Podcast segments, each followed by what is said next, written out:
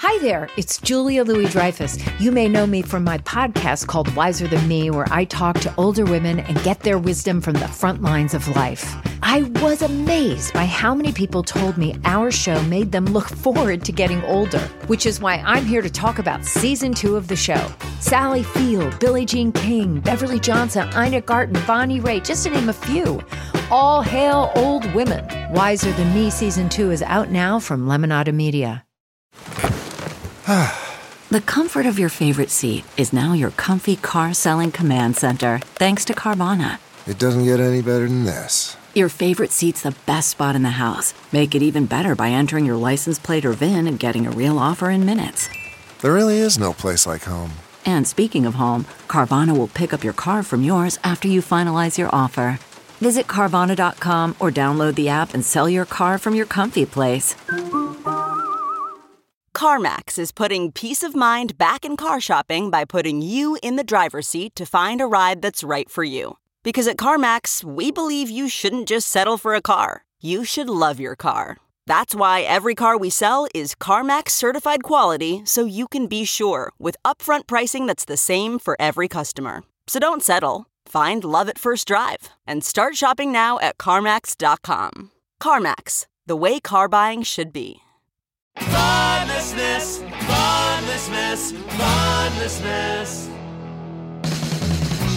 Having funlessness, having funlessness, having funlessness with Jen Kirkman. Having funlessness with Jen Kirkman. This episode is called forties. Not the beer that you hold in your hand that's giant, but like the age, forties. Really quick before we start this episode, I am on tour. You can come see me. Oh my God, I was just in Salt Lake City and Saint Louis by the time this lands. The next cities I'm in, I'm in Kansas City tonight, Omaha, Nebraska tomorrow night, and then later in the month, Los Angeles. And then coming up this summer, Minneapolis, Nashville, Birmingham, Alabama, Athens, Georgia, Brooklyn, and Boston. Go to jen kirkman dot com for tickets. They are all on sale right now. All new material you haven't seen it on Netflix. And I am selling and signing copies of my books after each and every show. So I was thinking this week, I'm in my forties. I talk about it a lot. And what I wanted to get to in this episode was I ran into someone that was an asshole to me when we were in our twenties. Uh, he didn't remember me, but I remembered him. And who we are now. And I was having dinner with my friend Michael last week, and I said, we got to talk about this being forties stuff on my podcast. So I invited him. He'll be coming in later. So what people don't realize is that I'll I'll just tell my story that happened, and then, then I'll get into that. So I'm backstage at a comedy club uh, a couple of weeks ago, and this guy walks in. Now, we're not on the same show. There's two different rooms in this comedy club, and I'm I'm about to go and do this um, podcast benefit, and this guy comes in and sits, sits next to me. He's going to do just regular stand-up. Now, I had met this. Now, the reason I'm not saying his name is because he's a lovely person, and this literally has nothing to do with him. It's a story about how we change so much that the guy I was talking to backstage, in many ways, is not the same guy I'd met twenty years ago. So in a weird way, I'm talking to you about a, a ghost, a person that just doesn't exist anymore because now they're in their form here in a new way. And how if you really start doing the work, getting older can actually make you get younger. I have never felt younger in my life, and I think that is the bittersweetness of getting older, is that it doesn't seem fair. You're like, oh, but now I have neck arthritis, and I have some gray pubic hair. That's not a thing anyone ever wants to deal with. I've talked about it in my Netflix special. And I mean, it seems funny, haha, but it's a real reality when you think of That that's difficult to look at. I mean, it really is not anything but a sign that your life is half over. And when you feel like you're just starting to learn who you are and how to enjoy things, it feels very sad that you might not have this time left. Now, I might have forty-five, fifty years left, but not in the same body I had in, in my twenties. And I'm not talking, you know, um, in a shallow way, like I wasn't, I'm not going to be as hot. I mean, there's physical limitations. There can be menopause. You know, there can be all different kinds of things. I completely see a world where I get like the huge fame that I never have exactly when I'm in menopause. I actually know that that's going to happen because the universe wants me to travel while sweating. I know it. I just have a feeling. So I really do. I really think all of a sudden I'm going to have a huge road career when I'm fifty-one, fifty-two, and I'll be sweating and nauseous and flying everywhere and like, why the fuck didn't this happen when I was twenty-five and I had the energy? Because that's life. Because I wouldn't have had the mental capacity to do it correctly or enjoy it. So I feel like that's what's not talked about. People are so quick to jump in and go, no, no, no, but you, but you, but you, but you look young, but you, th- it doesn't matter. That's what's even double confusing, is that no one will take you seriously about how old you are and how you feel because they don't want to hear it or they don't understand it. You, it really becomes such a blessing to have friends your own age that you can talk to about this stuff. So anyway, where I get to see it in other people is if I haven't seen someone in many years. Like, I've been judging this guy for who he was in his twenties for two decades. I haven't been overly obsessing about it, but I, when he comes to mind, I go, oh, what an asshole. And I realized, well, he was in his twenties then. If I met someone in their twenties now who was an asshole, I might not even just think they're an asshole. I might think, oh, that's your twenties for you. And I'm not giving that guy the same courtesy. And so it, it, an interesting thing happened. So he, he, so I'm not saying his name because the story is not about him. It makes it no more interesting if you know who it is. So he sits next to me backstage and he says, hi. Introduces himself. I say, I'm Jen. And he has no idea that we've met. And I'm wearing these crazy bell bottoms. And I think he probably thinks I'm younger than I am because, again, if you run into a comedian you've never met, you probably assume they're just starting out, which implies young. And I look younger, blah, blah, blah. And he says, you know, I love bell bottoms, but that's because when I was a kid, that's what we wore. I said, I'm your age. Me too. He was like, oh, okay. So we're talking. And he's married. He's not hitting on me. He's actually treating me like I'm a person and like I'm a comedian, even though he doesn't know who I am. So obviously he doesn't know my work. And he's like, you know, again, he's, no, I'm not like, this was my favorite interaction on planet Earth. I was interested in having it because I was so taken aback. If I didn't know him at all, I'd be like, can you stop talking? I don't want to help you with your bit or hear your bit or whatever. But I was intrigued and immediately stopped doing what I was doing so that I could observe this person in front of me that I hadn't seen in forever. So I'll tell you what this person did twenty years ago. So twenty years ago, I'm living in New York City. I'm pretty new to town. I've been doing comedy a year in Boston and now maybe a year in New York. I'm good. I've promised, but man, am I just a little baby deer teetering, tottering on her legs, learning how to be a person and how to be a comedian. And I don't have that confidence that inspires people to relax when they're watching you. So I'm better suited for what they call the alternative comedy rooms. Luna Lounge in New York City was a big one. You had your Janine Garofalo's, your Marc Maron's. And then the newer people were better there because it's like, it's okay to be new. We're all supporting you. You don't want to be new at a comedy club where it's like, hey, two drink minimum. I'm Joey from Queens. I'm the host. You know, my wife, she sucks. I wish she sucked my dick. Hey, I just made that up. Pretty good joke. And then, you know, the new person comes on like, hi, hi, I'm, um, I'm a, uh, well, I want, say I don't want to hear about feminism. You know, you can't, that's not going to go to comic club. Now there is sexism, blah, blah, blah, blah, blah. So the young men starting out in comedy who were new and looked like baby deers, like, of course, they still got spots once in a while at comedy clubs. The women didn't. It'd be like, oh, you're not funny. Not like, oh, well, you're not funny because you're young, but you have potential. It was just like, ugh, you're not funny. Women aren't funny. The, the nineties people was great for alternative comedy. And guys my age who ran rooms, still bad for comedy clubs. Still the sexist bookers ran everything. I know it's like pretty much mostly that way today now, but it was even worse back then. So no new women were getting spots at comedy clubs. So this guy, John, he was a comedy booker. He booked this club in Long Island called Governors. If you watch Jerry Seinfeld's movie Comedian, it's the one club. He, you know, Jerry Seinfeld is very into, we never blame the audience. It's always our fault. Any good comic should be able to get any audience to listen after he performs at Governors. And this is after the height of his fame. He's like this. It's like monkeys throwing shit. Like this is, these people are horrible.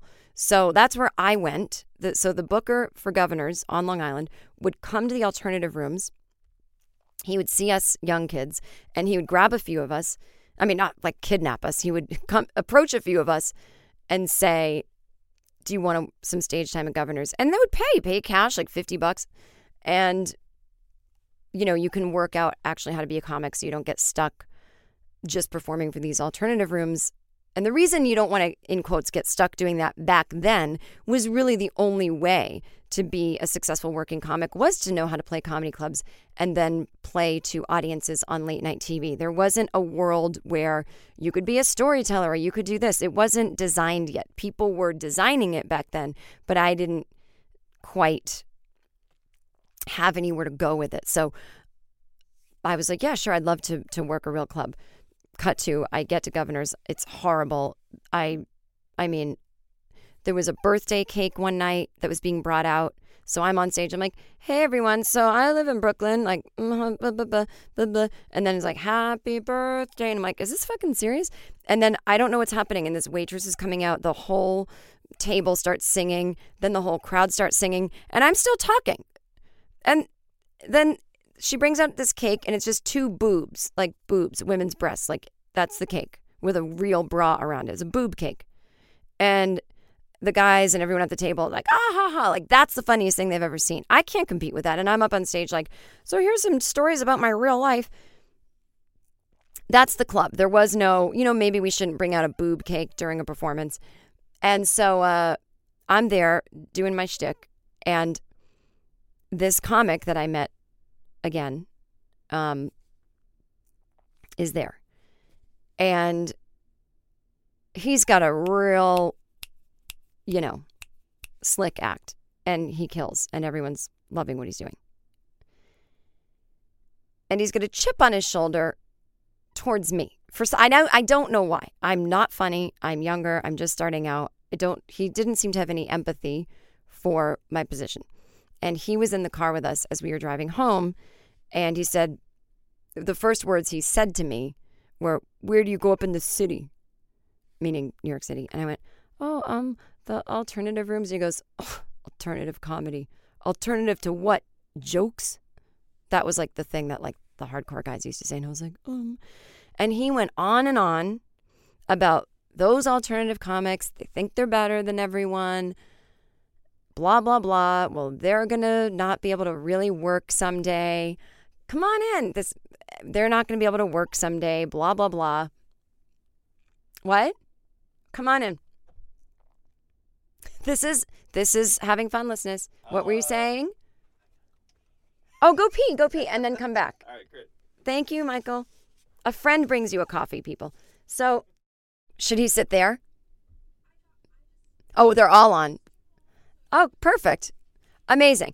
Yeah, I'm, if he ends up hearing some of my story, that, that would even be perfect. So that's great. Okay, good. Perfect. Okay, great. So, um, what was I saying? Oh, so he's alternative to what jokes? So he's going on this alternative comedy, these people, blah, blah, blah. Now, I just think he's being a jerk. He's being judgmental for no reason, and I'm also feeling bad, and I'm thinking, well, God, maybe he's right, and, you know, I'm just in this foolish little scene, and it's not going to go anywhere, and, you know, perfect example was I couldn't hold my own on stage, and he came out and crushed it, and, and I just felt really bad, but I thought, God, he's really mean, though. He doesn't seem to want to help, or, you know, and I, I will give you my perspective on why when we cut to the future. So I worked with him a few more times. He was never very nice. He he didn't talk to me backstage. He didn't treat me like I was a person. And he always had this chip on his shoulder. And he, he acted as though my new material that was just storytelling and sort of rambling was somehow a personal affront to him. Like, like somehow I was trying to, you know, buxom system that that he was part of. Like it, like I was judging him. So I've always been like, that guy's kind of a dick. So, oh my God. So before I start your interview, this is real loosey-goosey. You can sit at any of the mics. They're all on. You can move that stuff if you want to sit there. But you might want to hear the end of this story because it might help inform some of the stuff we talk about. Am I too far away from here? No, that sounds great. Okay. All right, we'll give you a proper intro in a minute. Great. What a loosey-goose episode. I came in at a really juicy time. You mean... You're calling someone a dick. Oh, yeah. So I was telling this story about this um, comedian I met twenty years ago. And this story is not about comedy because I'm a comedian. Like, it happens to be part of turning forty and all this. He was a real dick twenty years ago, really condescending, very mean to me. And then I re-met him two weeks ago, and he doesn't have any memory that we met. And he was a totally different person because now he's in his forties. So anyway, I'll just finish the story real quick, and then we'll bring you in. So, so we're backstage at the club now in real time, twenty nineteen. And... he's like, I, I just got to go um, work work a bit up a, a thing. He's like, now you're doing that. Um, I was doing my friend Jimmy Pardo's podcastathon, which is a, a twelve-hour podcast episode that raises money for uh, charity. And everyone's doing a segment, but they're not doing stand-up comedy. So he said, I, I tried to get on the show, and I, I couldn't. I said, oh, it's a very specific thing. It's a um, podcast. You're not doing stand-up on it. It's it's bits. It's not personal that they told you you couldn't do it. He's like, yeah, yeah, no, I get that. He goes, yeah, so I just got to work out some new stuff, so I'm going to go to the uh, smaller room and work it out. And and um, he's like, this is my set list. If it makes any sense to you, you know, kind of saying like, yeah, it probably does make sense to you, other comedian. And he, again, he did not remember me. There's no reason he should have thought I was a comedian, and yet for some reason was treating me like I was one this time as opposed to the other times in life when we've met. And I looked at his set list, and it was like, dad, this, that. And I was like, oh, I get it already. Like, I'm I'm a comedian. I get your set. It's about, like, therapy, your dad, whatever. So he starts telling me a little bit about his life. And he's like, why? Do you relate? Do you go to therapy? Do you do this? So I'm like, oh, yeah, yeah, yeah, therapy, this, blah, blah. Real brief, you know, quick conversation. And he says, you know what you need to do? He said, this is what I'm learning to do. He goes, now my wife is a wonderful person. She's chill. She's from the West Coast. I don't know what she likes about me. I'm a mess. I'm from the East Coast. I judge everything. I think everyone's always judging me. I, he's like, but as I get into my forties, it's really getting better. Like, the thoughts are still there, but I can change them. And so he's like, I think I'm a different person. She says I'm a different person. He's like, I still feel like the same maniac. And I want to say to him so badly, you are different. You're wonderful. I met you twenty years ago. You're a fucking asshole. But I didn't, because it was just, I couldn't do it. I did say to him, you know, we have met twenty years ago. We both worked Governors Comedy Club. And he was like, oh. And I go, you wouldn't remember me, whatever. And there was something about his face that changed when I said that. Then he went, I think he realized, oh, she met version two point oh of me, and now I'm on three point oh or four point oh, I guess, because you're in your forties. So he was telling me this thing he does where he he doesn't want his dad's voice in his head anymore, saying you're not good enough, you're a loser. So now he doesn't respond back to the voice in his head as though he's a little kid. He talks to his dad in his mind and calls him by his first name and says, you know, listen, Charles, um, that's not how we talk to each other. And I said, oh, that's so great. I said, no, I don't have those kind of parents, so I didn't, what, what you're saying to do is not something I need to do, but that's great. We had a nice talk. He was a wonderful person. But when I was talking to him, when I when I met him in his twenties, he looked so old, and we were the same age. He had a Frank Sinatra at the end of the night, I'm tired vibe, and he was angry. And I think he was angry at these alternative comics because he was scared, because he didn't understand what this new world of comedy was, where people were being open and honest about their feelings. And to some people, that just does come naturally. And I think other people think if you're doing that, you're saying you're better than the old guard in the way that we do things. And those people are like, no, no, I just like literally don't know how to do anything else. So there was a defensiveness to him. I think he felt that he didn't fit in with the alternative people, so he was doubling down on his persona. And it was really just immaturity. But it came off to me because it was so black and white. In my twenties, that's what maturity was to me. Black and white. Here's who I am. I don't stray from this. Blah, blah, blah. I'm hard. Like, okay, great. And now when I was talking to him, he seemed younger. His skin looked better. Like, there was a brightness to it. Um, he seemed vulnerable. He was like a little kid in front of me, but not a helpless little kid. And teenage him was probably the one in front of me. You know, I mean, he was in his twenties, but like inner soul of a teenager was the one in front of me in his twenties. But in his forties, it's like we get younger as we get older, because I think a lot of the pretense drops and we're more vulnerable and we're like, hey, I can just be who I am. And I think it's so appealing, which is I think why younger people are drawn to us for guidance. I'm talking like people in their twenties or something, because there seems to be this, whether it's peace or whatever. But anyway, when he left the room and got on stage, I just thought, what a beautiful, sweet soul I just encountered. And it is a, our cells change every five years or something like that. This is a different, literally same bones, but every, everything else pretty much different person. And I don't think I would have understood when I was younger that you can change for the better as you get older. I thought wh- however you felt, life would be a continuation of feeling that way for better or for worse.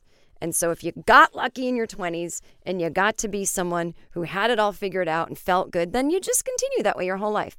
And then if you didn't, well, you were fucked. I just, for some reason, I had this backwards vision that older people knew less and that there's no fucking way they could have anything figured out. Um, and I don't want to hear what they say, because if they dare tell me it's not perfect, then I know they failed. Instead of, no, I there isn't a perfect, there isn't a moment where you go, I figured it out.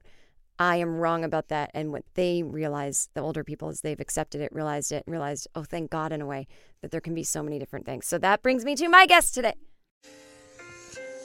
Los Angeles. Oh my God, you guys.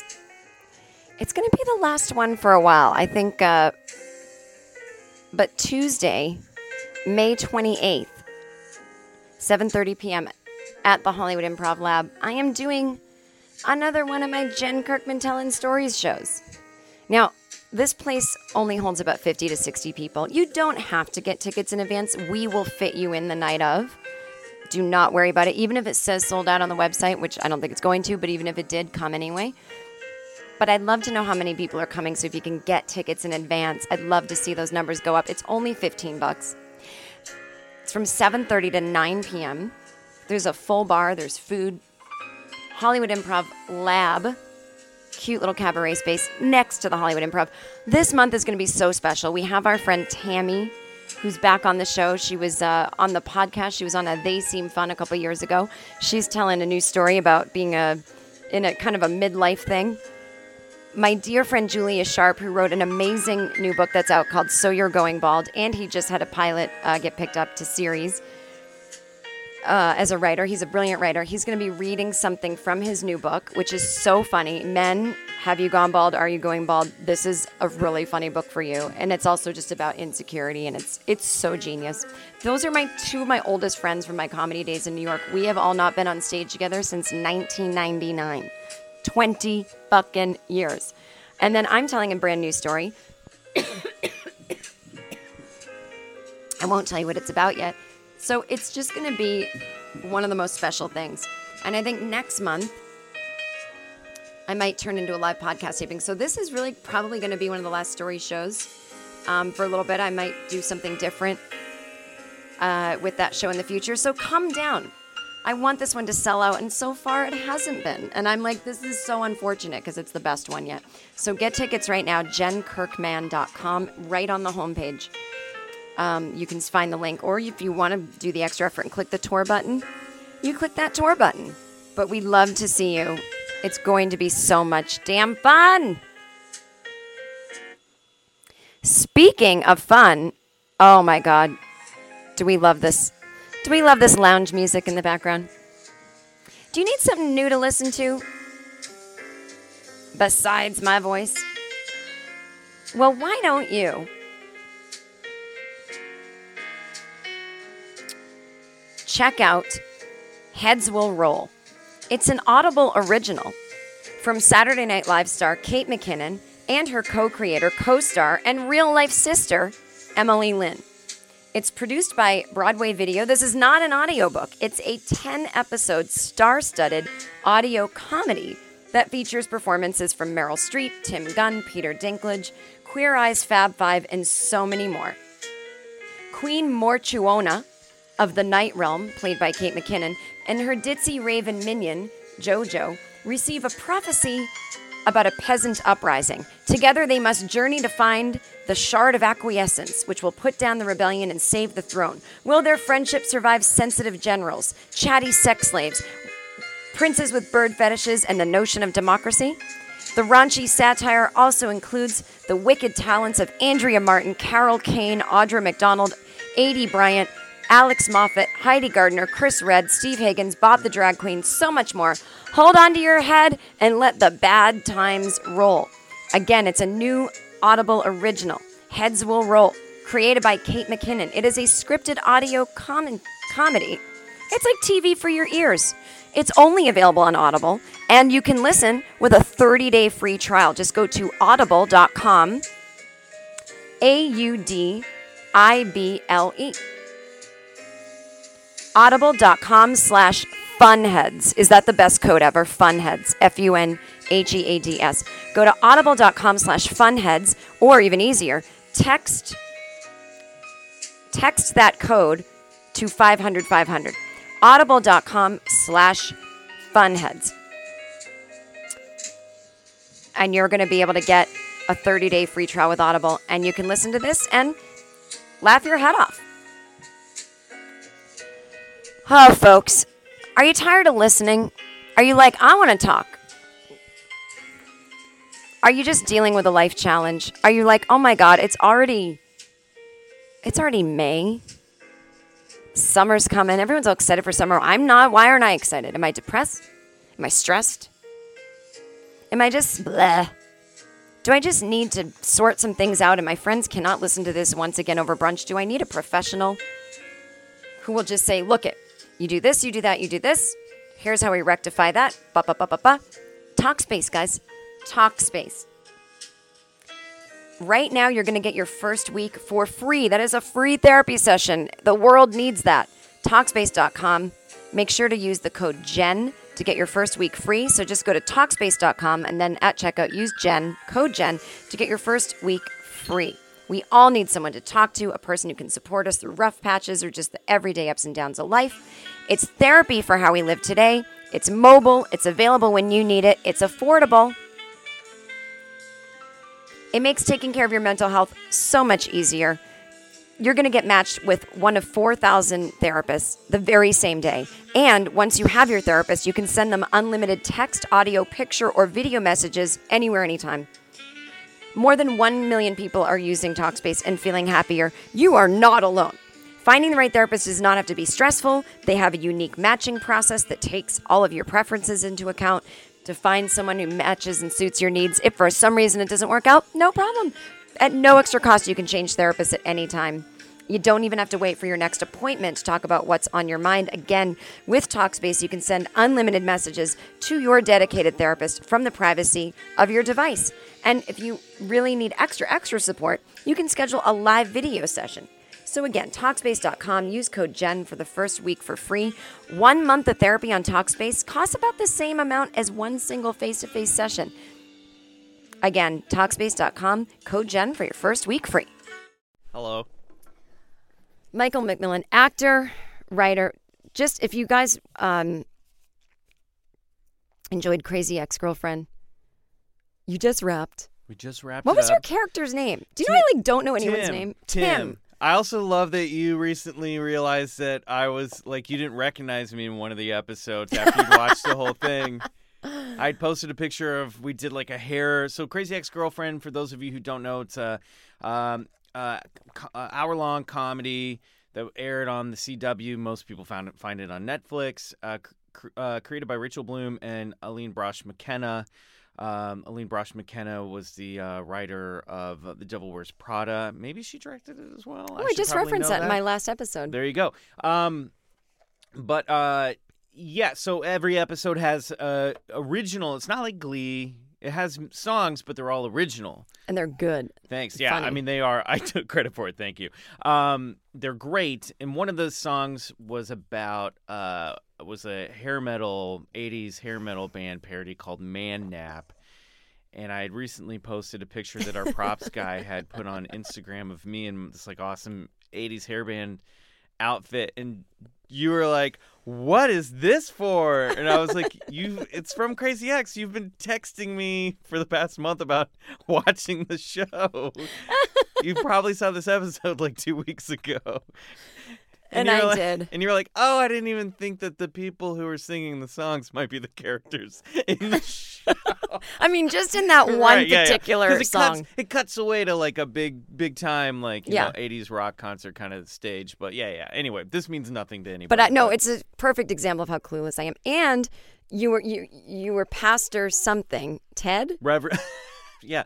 Well, uh, in True Blood. Uh, no, what was his Reverend name? Reverend Steve Newlin. Oh, that's right, Steve Newlin. Uh, but yeah, but Ted Ted works too. Um, I'll take it. Is this a gr- the best intro you've ever had? It's been had? pretty solid, I got to say, so far. Oh, and also you guys know him as a Bigfoot Collectors Club, Michael McMillian from Big. Like yeah, you're such podcast. a part of you're yeah. such a part of this you're, podcast. You're a big part of our podcast. Oh my God, because Michael is a friend that I went to when I had the ghost. Yes. Which, by the way, I have never told the story because I can't. One day. One day I will tell them that I found out what happened. You didn't, though. I I, I, I argue that you did not. I think the mystery still remains. Well. I think that there were some uh, complications put into the mystery of it all. True that. Yes. That. Oh, it's such a one good day, story. One day. Give it some time. There's a, It's like one of those, like, if there's a really good book, like this, like the first part of it is like. You're shining. Yeah. And then like twenty years from now, you'll write your Doctor Sleep. Which okay. Will be, which will be the sequel to the thing. I like that you did compare it to like a yeah. horror movie because it was a horror situation so. that happened. Yeah, yeah. Um, um, and I'm not mean the ghost. Okay. So we, we'll am I allowed that. to talk about things that you just brought up at the end of that story? Yeah. So the reason I'm just before we go further, uh, the reason I'm having you in today because I don't often have guests, but if it makes sense to the episode, like when I interviewed my mom, um, which was great, by the way, I listened to that, uh, oh, and I love that she thought she was being, ne- uh, what did she say, snobbish when she was like the most delightful, charming mom. That's the fifties for you.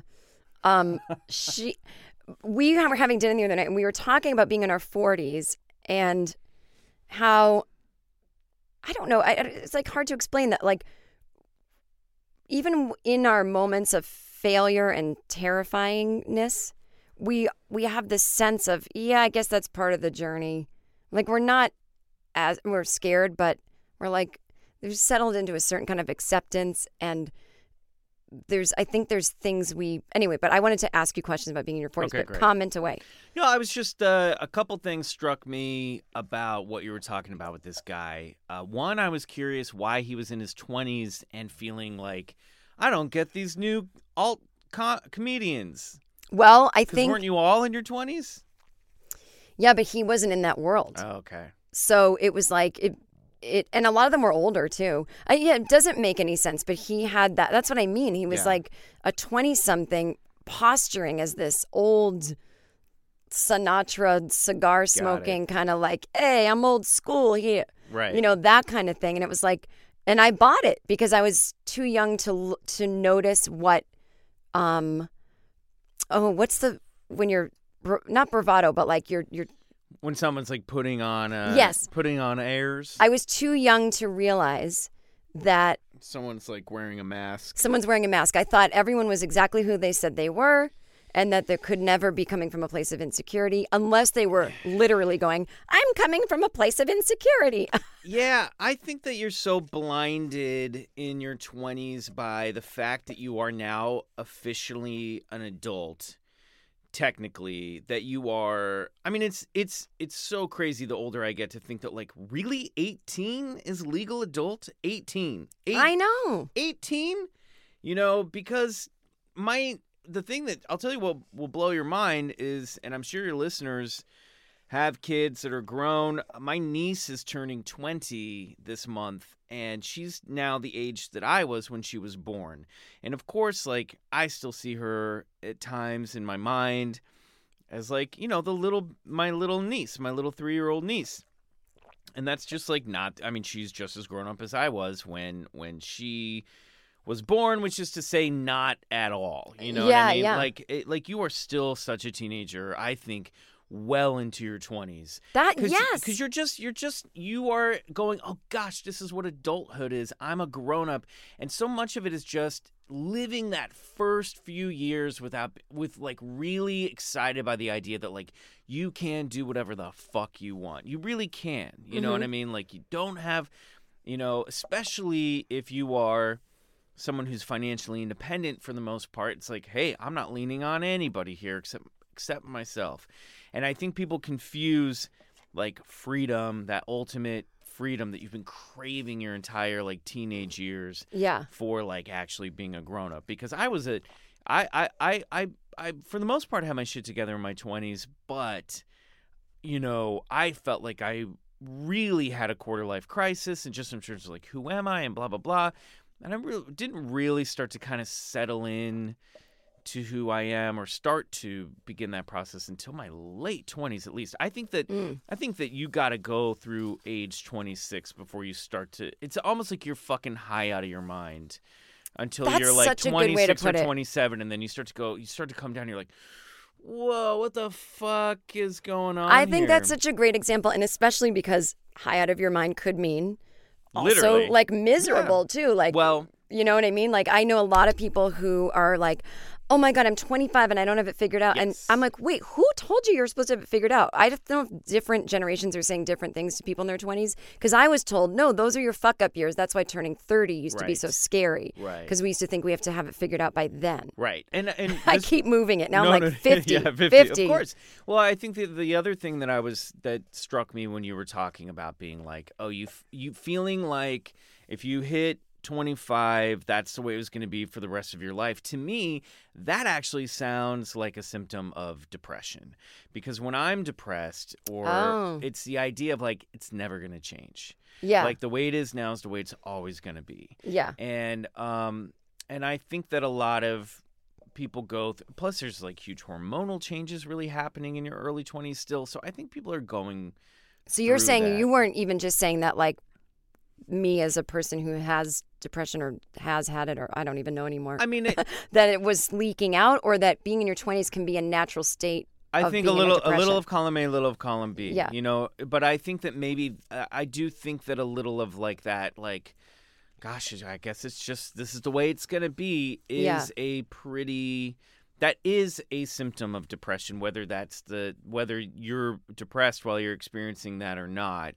Um, you know, who knows? But uh, but I would I would I would say if, if you're in your twenties and you're listening to that, or if you're in your thirties or forties even, or fifties, or um, and you're going, gosh, this is the way it's gonna be. Like, listen to that and go, wait, where is that coming from? Because yeah, that's usually a sign to me, and I'm speaking personally, that like, oh, fuck, I might be in a little bit of a rut. Yes, you know? Yeah. And I just did an episode where, where somebody said they needed to recharge. And they were like, I already meditate. I already go to therapy. I'm just in a slump. And I'm like, oh, like, but what, how, I mean, I don't want to repeat what I just did in the last episode, but like what, okay, but what, what, maybe the way you're doing that is not working for you. You know, like the, the thing, I, I'll give you a perfect example of like, I really thought, uh, because I went over something once in therapy in my early thirties, that that aspect of my life was cleared up. Right. Like, you know, whatever, some kind yeah, of... And then you... Checked comes, it off. I figured that out. Yeah. I checked it off the list. And it's like, no, no, no, no, no. It you, keeps coming back. It does. It constantly... Because if you don't break the pattern of the of your... of the way... Like this comic that you were talking yeah. about. If you don't break the pattern of the way you were raised, either, you know, dysfunctionally in this case, uh, which a lot of us were, most of us, I would argue, then... You you might be aware of like, oh, yeah, I get this negativity from that because my dad said this, my mom didn't do this or whatever. But until you actually start to break that wheel and practice something new, mm-hmm. you can know it all the live long day. Yeah. But it's still going to have a hold on you. And that's tough. I, I think that heading into my forties and after ten years of therapy, I am finally getting to a place where I'm learning that and realizing yeah, yeah. that. And I do think that comes Wait, what do you age. mean heading into your forties? Well, I'm forty. So I'm here, but I'm I'm not like, you know, I'm I still heard, a newbie. I heard. Did you guys hear that? I'm six. I'm six months into forty. So he's trying to se- separate himself from people in their I'm forties. Not. I'm just saying. I'm. I'm beginning the decade. As the twenty-five-year-old, he just winked and then wrote, "I'm an actor" on a piece of paper and held it up. Yeah. No. God, I mean, who cares anymore? And uh, oh, I know. Isn't it great that people can like be ugly now? Yeah, and old. Great. I mean, that's the way it was in the seventies. Yeah, yeah. God, have you watched a T V show from like earlier than nineteen? Uh, I'll fuck it. I'll say any show before two thousand two. There's old people. There's like people that don't. There was a point in yeah. which like.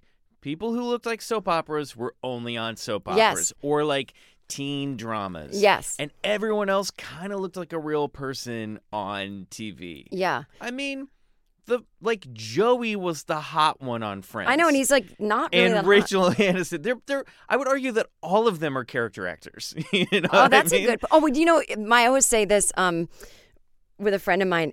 Go back and watch an episode of Three's Company where they're building up the hot woman that's about to come in, like Larry's in love, and she's got like yellow teeth and frizzy hair, and she's wearing yeah. like a pussy bow blouse that's up to her neck. Like, it's amazing. I mean, I wish. Let's go back to that. Like, there's this great show, uh, the the um, Night Stalker, Kolchak, and it's like Kojak. No, not Kojak. Kolchak, the Night Stalker, and like literally every guest star. It's like an early paranormal show. Uh, it's kind of like what inspired uh, Chris Carter to make The X-Files. And it's Darren Morgan. Darren Morgan? Is that his name? Uh, fuck. Uh, uh, I you lost check me. That. Anyway, it's this char- it character actor. He was the dad in A Christmas Story. He's the lead in this show. And everyone who guest stars on this show is like well over forty-five. And you just go, God, they used to put like people on T V, and now it's just everyone's a soap opera star. Darren McGavin? Darren McGavin, thank I just you. Darren Morgan's a writer on The X-Files. I knew that was wrong. So this is what I, I, I know it's not like not everyone listening to this is an actor, but I do think this could be interesting for people because I think you can apply it to any business. Like somebody tweeted me the other day, um, something, something about, I was going on and on in some thread about something. Political. And and it was like, someone was like, well, I wouldn't expect you to understand because you're a millionaire now. And I was like, I am not. And they were like, but you're on Netflix. And I was like, aha. So this notion that, you know, Chris Rock, twenty million dollars, Dave Chappelle, like the average person is not sitting there delineating between me and them. I don't get how they don't automatically just know we're in a different category. But to them, if you're on Netflix, they paid you millions. And I'm like, no. So in other words, Uh, I think it can be very disappointing for people. So let me give you an example, and then I'll ask you my question. I did this show in Pittsburgh last week, and the first time I played Pittsburgh a few years ago, sold out, four hundred people, plus standing room, like blah, blah, blah. And that's like a good amount for me. And I was like, great. So I play the same venue again, thinking, well, of course, it's going to be the same amount of people or even more. And I've noticed over the past couple of years, like my numbers are just dropping. And so this year I had less than one hundred people. It was, I lost money, and it was shocking. And to anyone listening who's new to me, there that's what it looks like sometimes. Sometimes I'm playing thousands of people come and it sells out. It, I never know anymore. There's no guarantee. And that's my point. And the girl that was opening for me, I'm like, she sees what's happening. She opened for me four years ago, and she sees what's happening. And she was like, yeah, some of my friends wanted to come, but they couldn't afford the tickets. So like, it's like, It's part. I mean, they're only thirty bucks, but I guess that's a lot. You know, that's a lot for a lot of people. It is a lot for a lot of people. I try to put them on six months in advance so people can save. It doesn't mean that's how they do yes. their budget. If I don't charge that, I literally don't make a cent, and this is the only thing I do for a living right now. So I could charge less when I had other jobs. Oh, I'm but, not blaming you. I'm oh no, just I know. Saying, I'm the, I'm talking to yeah, the people that are going to tweet me. Gotcha. Um. So anywho, blah blah. So she's like, anyway, I just wish I had your career, and I'm like, I. Are you looking around? I'm like in a panic. Nobody's here. I'm bummed. I don't want to go on stage because there's not enough people, in my opinion, to make it fun. And she was like, I know, but your career's so great. I go, take off the glasses. Like, what are you seeing that you want? And she's like, just that you can tour and people will come see you. I'm like, do you want to make money? She's like, yeah. I'm like, I'm not making money tonight. And this might happen in ten more cities this year. And then I'm like, it's really scary. I go, I used to make money doing this. Now I'm not really. And I'm heartbroken because I I feel like I've never been funnier. And I well, said, you... do you want that? And she was like, no. And I go, this is what it looks like.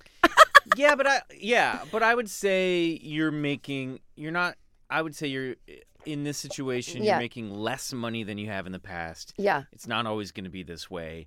And also you have to remember that the people who are coming like her, we're in show business, they they get us filtered through Netflix. Yeah. Um comedy, your comedy special, uh like the podcasts. They're getting, ultimately, if we're doing our jobs right, they're getting the best of us. Yeah. In a in a digital package that's delivered to their laptops or, you know, their T Vs. Yeah. Periodically, you know, if not every month. Or that's why every I like week. To do this, so that they can know. Well, no, but but even that is still like in podcast form. You know, at least for me, I'm someone who's listened to podcasts. Uh, I I think we well, I can't remember if we met. We met through Twitter, I think, but um, yeah. But but when it used to be fun and you I could know, fucking meet people fun. On Twitter. I can't. Uh, yeah, yeah. Right. Um, but uh, this feels like oh, I'm hanging out with a friend, you know. Yeah. And I'm they're relatable, and you know, I, I understand where what I'm trying to say is I understand where she's coming well, from. Well, I wanted her to understand that, like, and I said the same thing to her. I go, could get better, could get worse, could get this, but I didn't reach a plateau where now it's smooth sailing, and I right. thought I had. But why? But why burst your own bubble? Why burst her bubble? Why well, pop that balloon? Why? Because she was depressed that she wasn't where I was at, and I was trying to build her up, and I was saying this. I was like, let me tell you something. Where I'm at is right here. It yeah. could go higher, it could go lower, but where you're at is one viral video away from where I'm at. You can get ninety people in a room. Dream big. You know what I mean? Like, yeah. you can get she that. She stand up? Yeah. Oh, she was. And she okay. has an album, and she's been torn. Oh, I'm great. Like, okay. So I was like, you, your career could be one second away from mine. I'm not, to her, like, she didn't know the difference between, like, me and Amy Schumer. I'm like, right. how do you not see it? Like, well, that's great. Yeah. That means you are doing something right. That people, that, that yes. you're inspiring co- comics coming up behind you. Yeah. It, look. But I, she said to me, she goes, thanks for being honest, because I, she goes, I don't think I have the, if I knew, like, but I said, but don't listen to me. Like, it could be anything. You could enjoy it. You could have, she was like, do I have to quit my job in order to do this? I was like, I wouldn't, because you want to make some money, you know, whatever. Yeah. My whole point is You'll that. You'll know when you can quit your job, day yeah. job. And my whole point, and I thought I knew, and I did, and, yeah. you know, was wrong. And I think that, like, maybe I. Not. Maybe I, not. I'm still saying maybe not. You never know. But long story short, she was. I, I explained to her that, like, these are the highs, these are the lows, and you're not so far away from me as you think, in a good way, and hopefully, it, you know, whatever. So I guess what I'm saying is, I know you've been on two shows, and so someone from the outside, like... I've been on more than two oh, shows. Oh, I know what you mean, but, like, the two huge shows recently. Right.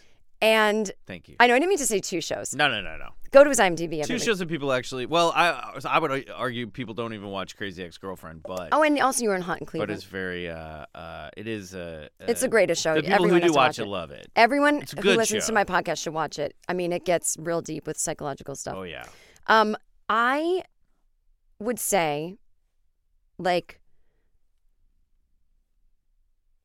people might not know that you would still have to go on a, on an audition. Oh, sure. I mean, yes, absolutely. I mean, look, we're both in places in our career where careers where like, and I would say most people are, yeah. where you have to work to get your jobs. It is so, the older I get, the more I'm in this business, I am realizing really how, uh, how amazing it is to get to a place where you don't, where like you're working, you just get offered stuff. You know what I mean? Yeah.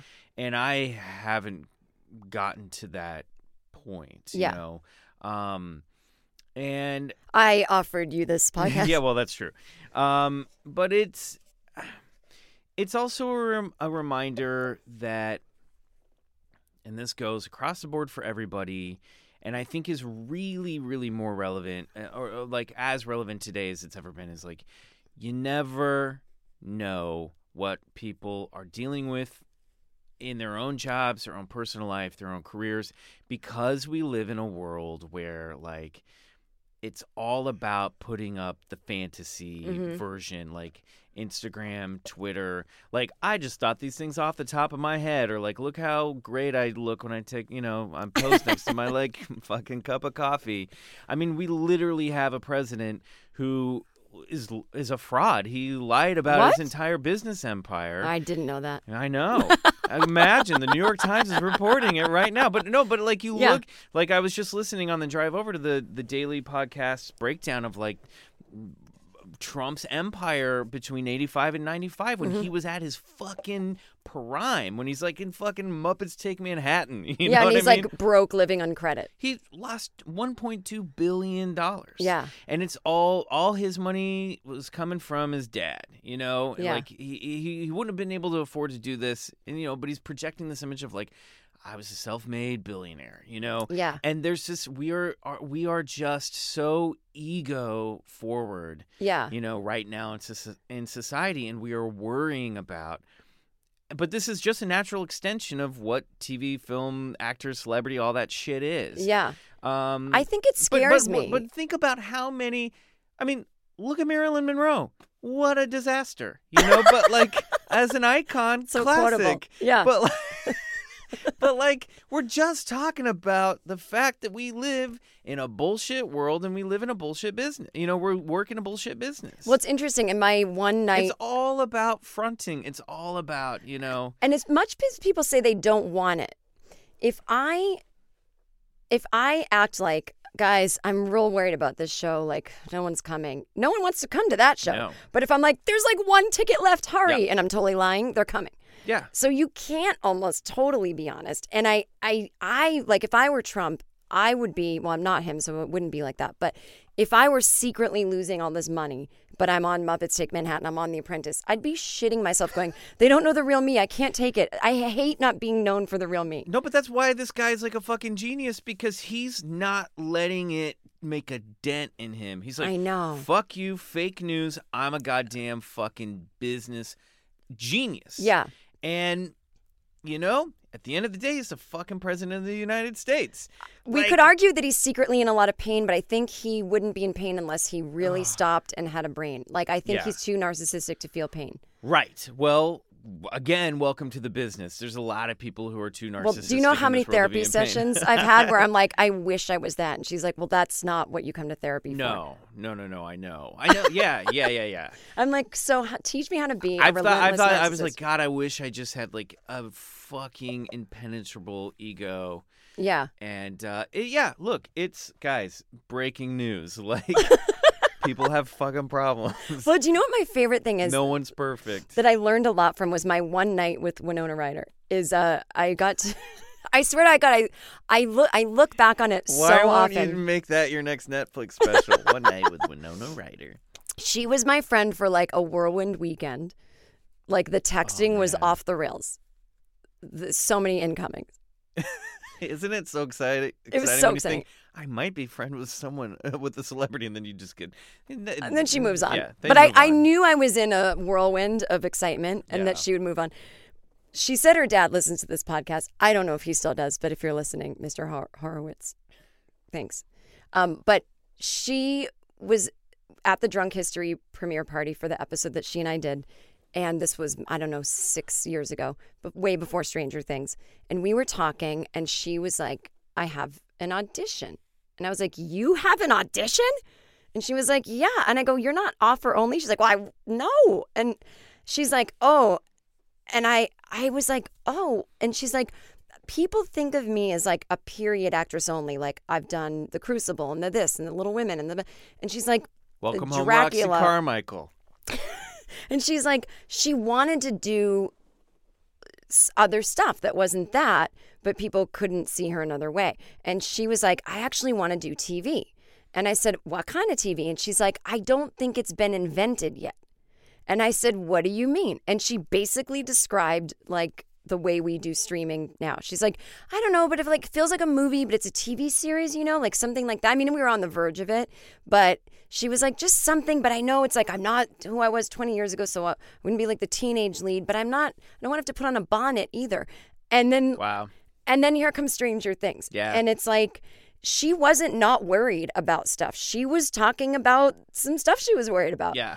And I was like, how is this happening? And it was so refreshing to me to be like, okay, so even she has this problem. And then what was so cool is the fact that she, I think part of the casting is probably the story of how cool is it that twenty years ago she would have been the lead teenager. Yeah. It's, and now she's the it's mom. It's throwback casting for sure. Yeah. They do that on that show. But the thing that I think is really key to all that is that she had a very specific idea, even though it hadn't been invented yet necessarily. She had a specific idea of what it was that she wanted to do. Yeah. And I think like that is your goddamn lifeline. Yeah. In this business. And the times when I have felt the most hopeless in between jobs is when I didn't know specifically what I wanted.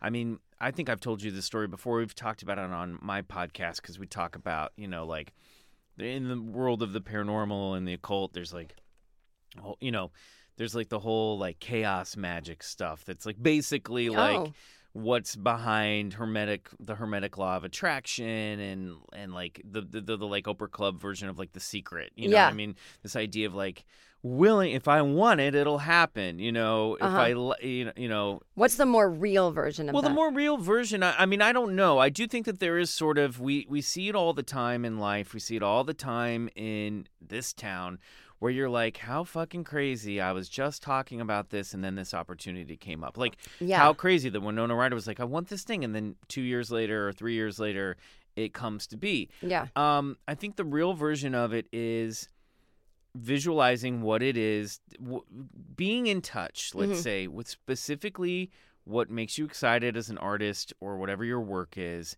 n- having a goal of what you want, and then that keeps you alert. It keeps you on your feet. It keeps you um, driven, even when you're like not booking, not booking, not booking, because you go, I know I'm after something. Yeah. Right?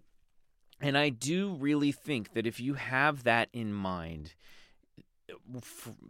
some mysterious, I don't, I don't know if I would call it magic, whatever it is. Yeah.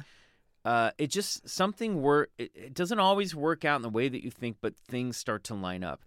For example, when I first came out here, I was a huge Six Feet Under fan, and this is a story that I think I've told you. You know, I wanted to be uh, on Six Feet Under, mm-hmm. and I, within three months, had gotten an audition, gotten into the room, gotten down to me and another actor for a recurring role on the show, met Alan Ball, read with Lauren Ambrose for a week, like... It was like, it's him, it's you, it's you, we don't know, we're waiting to find out. I got a manager out of that situation, and then I ultimately didn't get the job, um, which I was crushed. Yeah. But, you know, and this is when I'm like twenty-three, twenty-four, so I'm in that young period of like, you know, that we're talking about. And... But I, I would say after that, when people would say, what do you want to do? I would say, I want to be on an H B O show created by Alan Ball. Oh. And I didn't know if it was Six Feet Under. Yeah. Um, but um, weirdly enough, a few years later, I'm working on a show in Vancouver, and I, I'm in the same hotel with Peter Krause, who is the star of Six Feet Under. Mm-hmm. And he, and I was like, oh, my God. And this is like right when the show's about to finish. I'm so still emotionally invested in the show. I love the writing and the acting. And he was like one of my acting role models. And I'm sitting having dinner with him and a couple other actors, and he goes, hey, did you know that Alan Ball's going to do an, uh, a vampire show about vampires? That's kind of a cool choice for him. And uh, I went, no. And yeah. he's like, yeah. And I go, oh, whoa, that's cool. So how weird is yeah. it that I'm hearing about the next Alan Ball show from the lead of his own show? Right. In this like cool, like kind of like you're like running into Winona Ryder thing. Yeah. So I had that in the back of my mind.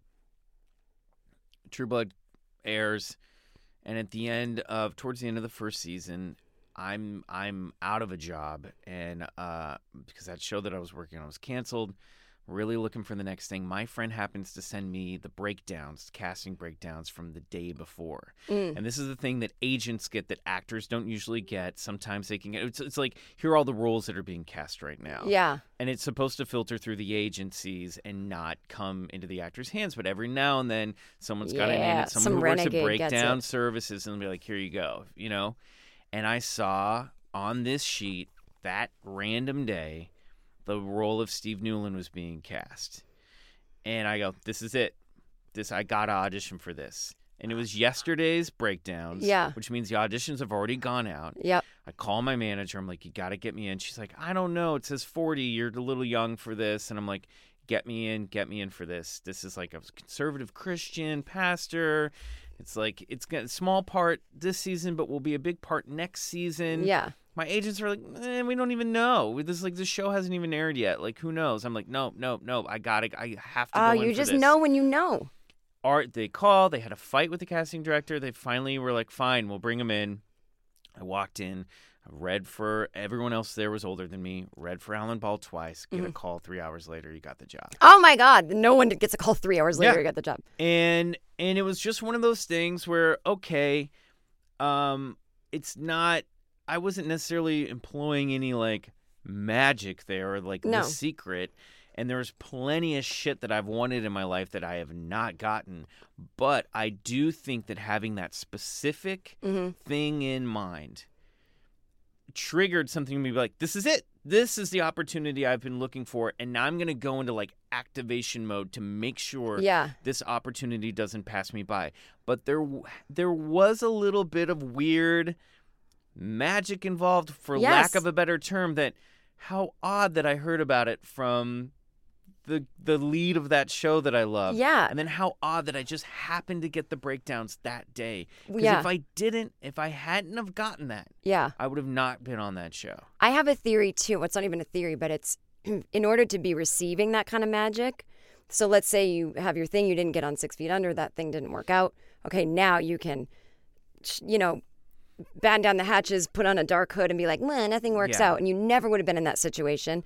Or manager goes, no. And you go, oh, okay, nothing's going to work out. Yeah. You just kept pushing. And I think that in a weird way, nobody ever thinks of magical things as anything but passive. And they're not right. passive. They're, they're work. Right. And, but it's also at the same time. And I, when you were saying that, I was realizing, you know, the, the place I'm in right now, although it's scary, what I'm doing is what I would say to anyone else, like, wow, ev- almost to a comical degree. Yeah. Everything I'm doing in the career I have known forever is not work. Like, literally, my publicist I pay is like, I don't know what's going on, but no one wants to talk to you. Like, I can't even get, like, a local newspaper to do a story about you coming to, like, Omaha. I'm not even kidding. And I laugh now. I go, this is funny because I'm being shown a message right. that it's time to regroup and redirect. And I'm excited because I have no fucking idea what it's going right. to be. Well, and this is why, think about, about the way that we're talking about this. It's so difficult because we don't really have the vocabulary for whatever forces here are at work that help us with this stuff. Yeah. Skeptics would say, you got lucky, or it's a coincidence. Religious people would say, God was watching out for you. Yeah. You know, me somewhere in an agnostic but still sort of a- attracted to the occult and the strange yeah. and the mystical, I call it a magic, you know, magic. Yeah. It's very, or, you know, some people would say the universe. Alignment, you know? Yeah. It, we don't live in a society where where we have vocabulary for what these phenomena, what this weird phenomenon is, yeah. you know? You know, there's ebbs and flows to everybody's career.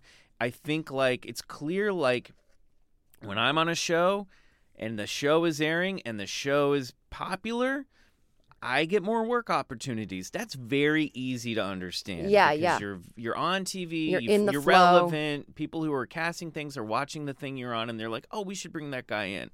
You know, and then you just go through these little pockets where you're like, God, nothing's really, you know, yeah. I'm not I'm not as relevant as I was a month ago or two months yeah. ago. And I'm heading into one of those periods right now with the show ending. You know, I'm going to yeah. be sort of dark. You know what I mean? Yeah. It's like I'm not, unless I'm, that's why I have the podcast to kind of keep my creative juices flowing and to keep myself out there. Yeah. Everyone has Instagram to help them do this now. I am terrible at that shit. I don't, you know, like I don't know how to, like, you know, make myself look like hot on in a selfie or whatever. Oh, you go for, portrait mode up yeah. and over. Oh, yeah, I don't. I don't even have portrait mode on this phone. I gotta see. I gotta. See? I'm not doing it. I'm not doing it right. You're gonna fail unless you get the iPhone ten. Yeah, exactly. That's the real message here. I know we want to talk about being in our forties. Well, no, but... we. Uh, well, no, no. This is perfect. I just wanted to go where it goes because I don't think this is necessarily something I embraced in my twenties. No, I think I because I think in when you're in your twenties, you're so distracted by every experience you're happening is fucking new. Yeah, and that it all feels so exciting. Like, oh my gosh, my first time I'm going to like New York City by myself, or like I'm going out on a date, or like you know, you know, yeah. what, whatever it is, you're so excited by being like, I get to call the shots. You know, yeah. That um, unless you are just really thrown into, I mean, at least in my. You know, being an actor and stuff, unless, you know, I was having a very exciting, you know, tw- my twenties were very like every day there was something new happening. Every, yeah. uh, everything felt like a new opportunity.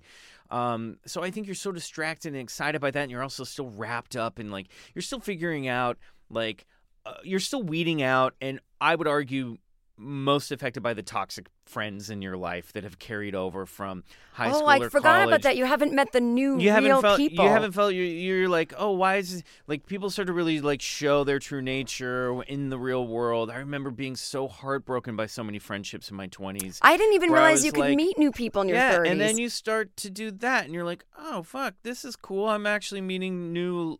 Or, or or your old friendships from like it was my mid twenties when like my childhood best friend who I never really lost touch with really yeah. started to reemerge and come visit me out here in L A, and we really reconnected, and yeah. I was like, oh god, yeah, all the cool people, all the people that aren't fucking assholes or who don't want to dick me over yeah. or who aren't jealous by where I am in the business versus where they are. Yeah. And by the way, that always changes.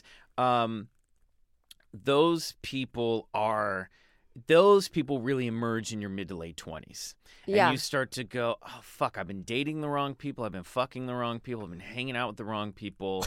um, but these people are consistently cool. Yeah. And these people I think will be around in, in, for the rest of my life, hopefully. You know what, what I mean? My teenage friends, my two friends since childhood, um, they were allowed to do whatever they wanted. Their parents were, in quotes, cooler than mine, blah, blah, blah, blah, blah.